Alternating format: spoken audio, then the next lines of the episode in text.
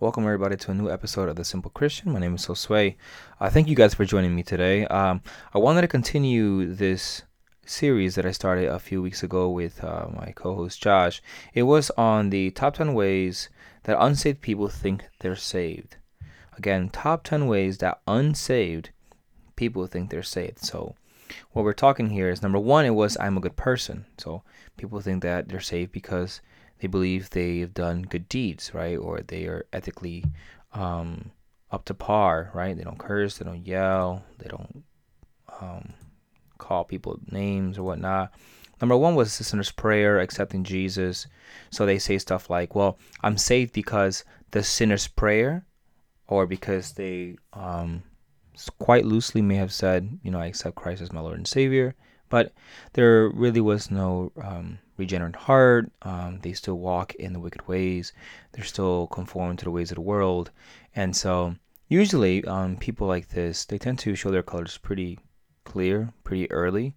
Um, and, you know, most of their arguments tend to be like, I'm still early. Like, you know, they don't really see God, but most of their most of the practices tend to be more like, you know, you can't judge me. I'm still early in my walk with Christ. You're right. You're still early. You're still walk with Christ. But have you seek God? Have you been seeking fellowship? Have you been seeking the Word? And so these are things that you would have to identify with someone who truly um, is or isn't a regenerate Christian, someone who's been totally saved. And so today I wanted to chit chat a little here about I feel saved. So you're probably thinking like, wow, you can totally expand on that so much because salvation is so feelings based, and, and it's not. And so you, you're like, what? Like, I was in church yesterday and I was worshiping God, and like there was no other time prior to that that my salvation was just so alive. And if that's you, then I I would urge you to look back at the scriptures because the Bible never says anything about feeling saved, quote unquote. Right? See, salvation is a process by which the sinner is delivered from wrath that is from God's judgment against sin. You can check that out in Romans 5 9. Uh, he says, Since therefore we have now been justified by his blood, much more shall we be saved by him from the wrath of God. So, because of the bloodshed that Christ endured on the cross, we've been saved by him from the wrath of God. So, we've been saved from the wrath of God, right? Um, you can see like Romans chapter uh, 5, uh, 10. It says, For if while we were enemies, we were reconciled to God by the death of his Son, much more, now that we are reconciled, shall we be saved by his life.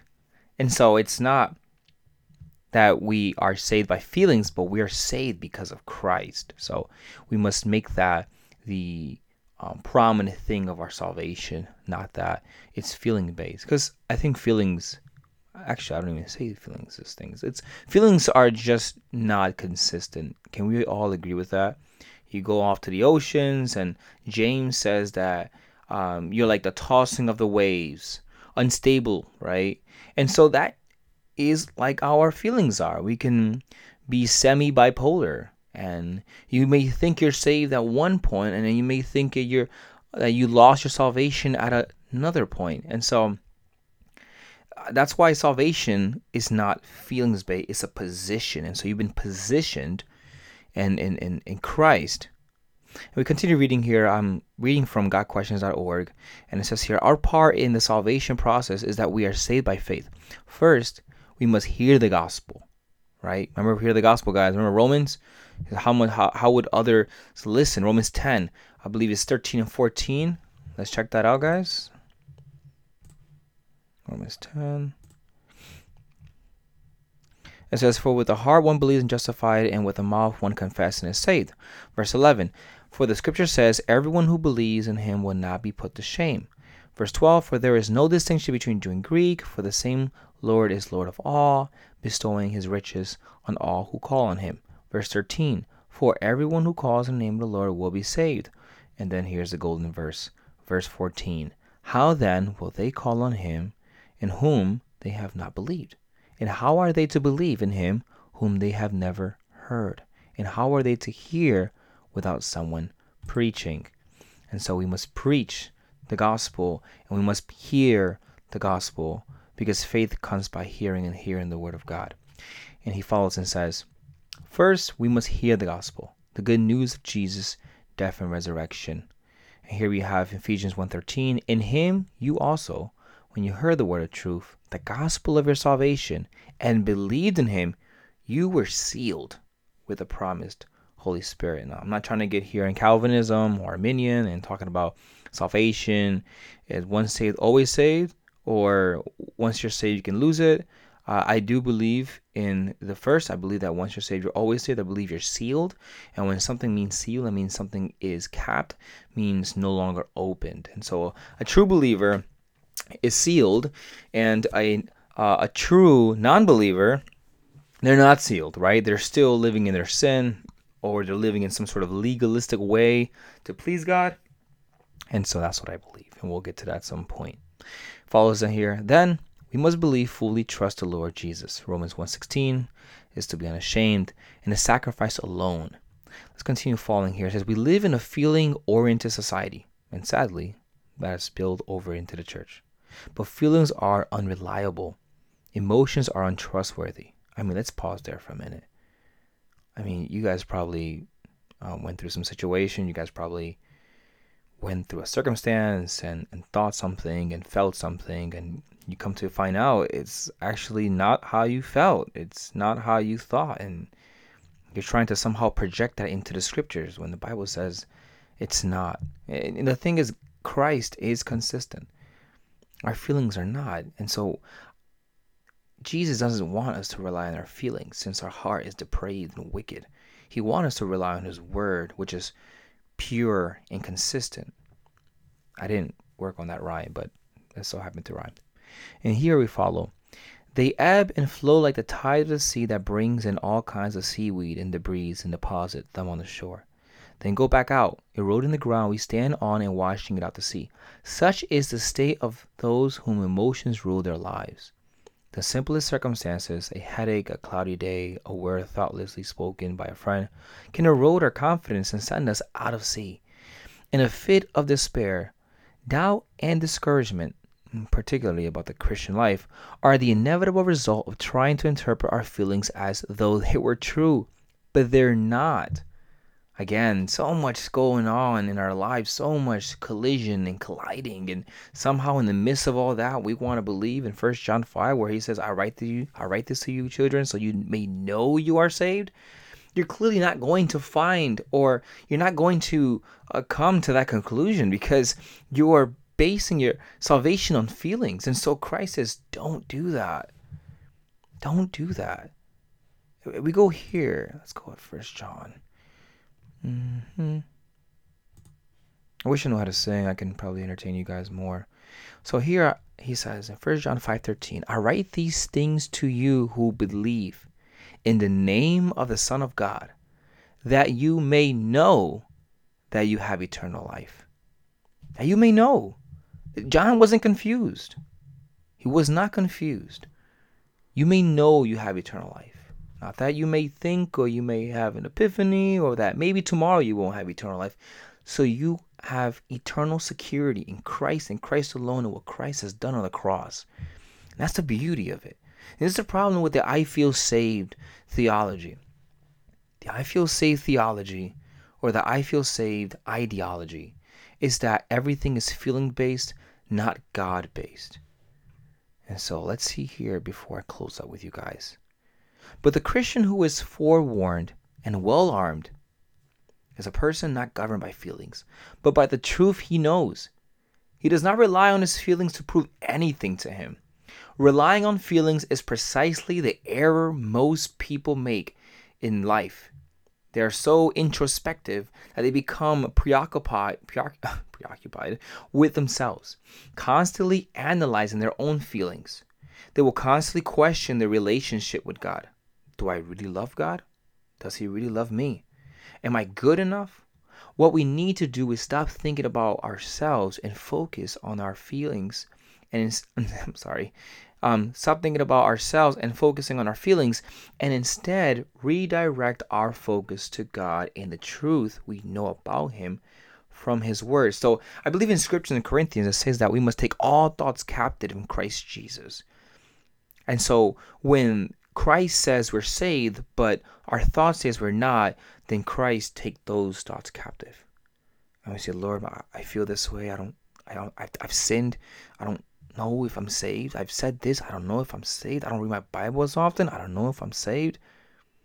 And you've kind of fell in this conundrum where your salvation is somehow legalistic. It's the more I do, the more I feel.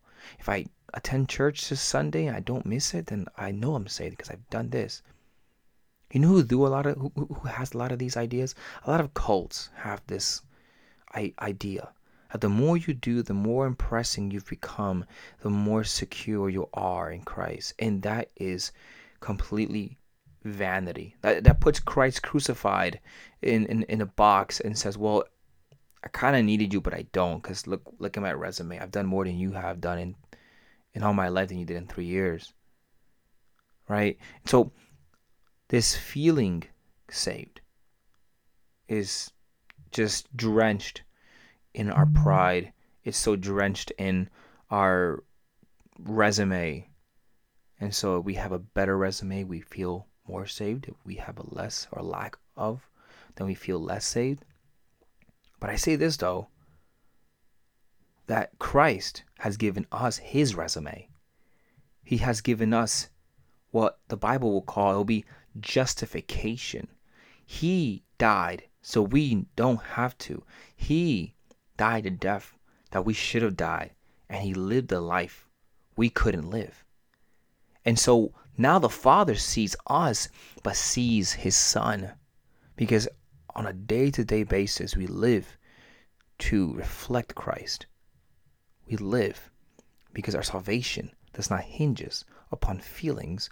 Our salvation hinges upon what Christ did on Calvary. And so next time you start thinking about my feelings and, and, and how do I feel? Am I, am I saved? Am I not saved? Remember, condemnation does not come from God. That comes from the devil. Romans 8 says you're no longer condemned. There is no condemnation those who are in Christ. Now I would say to those who may think they're they're Christians, false converts, to evaluate yourself and, and, and pray to God and, and and pray that you are a true regenerate Christian, that you're not just playing pretend. That you're not playing pretend and that you're trying by God's grace and God's strength, not by your own, to walk a holy and righteous life, to be transformed by the renewing of the word to be changed your thought life, your thinking life, your the things you see you don't no longer see. And, and it's not that because you've gone through a transformation, you know that you're saved, but because of what the Bible says, because of what Christ has said, you are saved. You have eternal life. I want to go to one last verse and we'll close up. We'll go to John 11. A lot of you guys are probably thinking, like, I knew he was going to go there. Now, this verse has a lot um, because this verse has a lot to do um, with some past, some past history. Uh, and so it was one of my comforting verses, specifically because Christ is speaking here directly about life. And he says here, Jesus said to her, speaking to, to Martha, I am the resurrection and the life. Whoever believes in me, though he die, yet shall live. And and who, and everyone who lives and believes in me shall never die. Do you believe in this? Christ is life. Christ is the resurrection, and he offers that to us. Not based on feelings, but based on facts. And so again, guys, thank you for listening. Uh, thank you guys for just checking out another episode of mine. I appreciate you guys for the feedback, for listening, um, the comments, and um, help me out with uh, Apple Podcasts. If you guys are listening to the Apple Podcasts, uh, leave a review and a comment is only helping me kind of like just launch this podcast upward. And the more reviews I have, the more comments I have, the more people listen and the broader of a scope I get. So again, guys, thanks a lot for everything and um, uh, I have open for donation if you guys are more than willing. All the money will be going towards equipment and um, bettering the the content and, and whatnot. So again, may the grace of God and the peace of the Holy Spirit guide every single one of you and everyone else. And you see all this in Christ's name. Amen.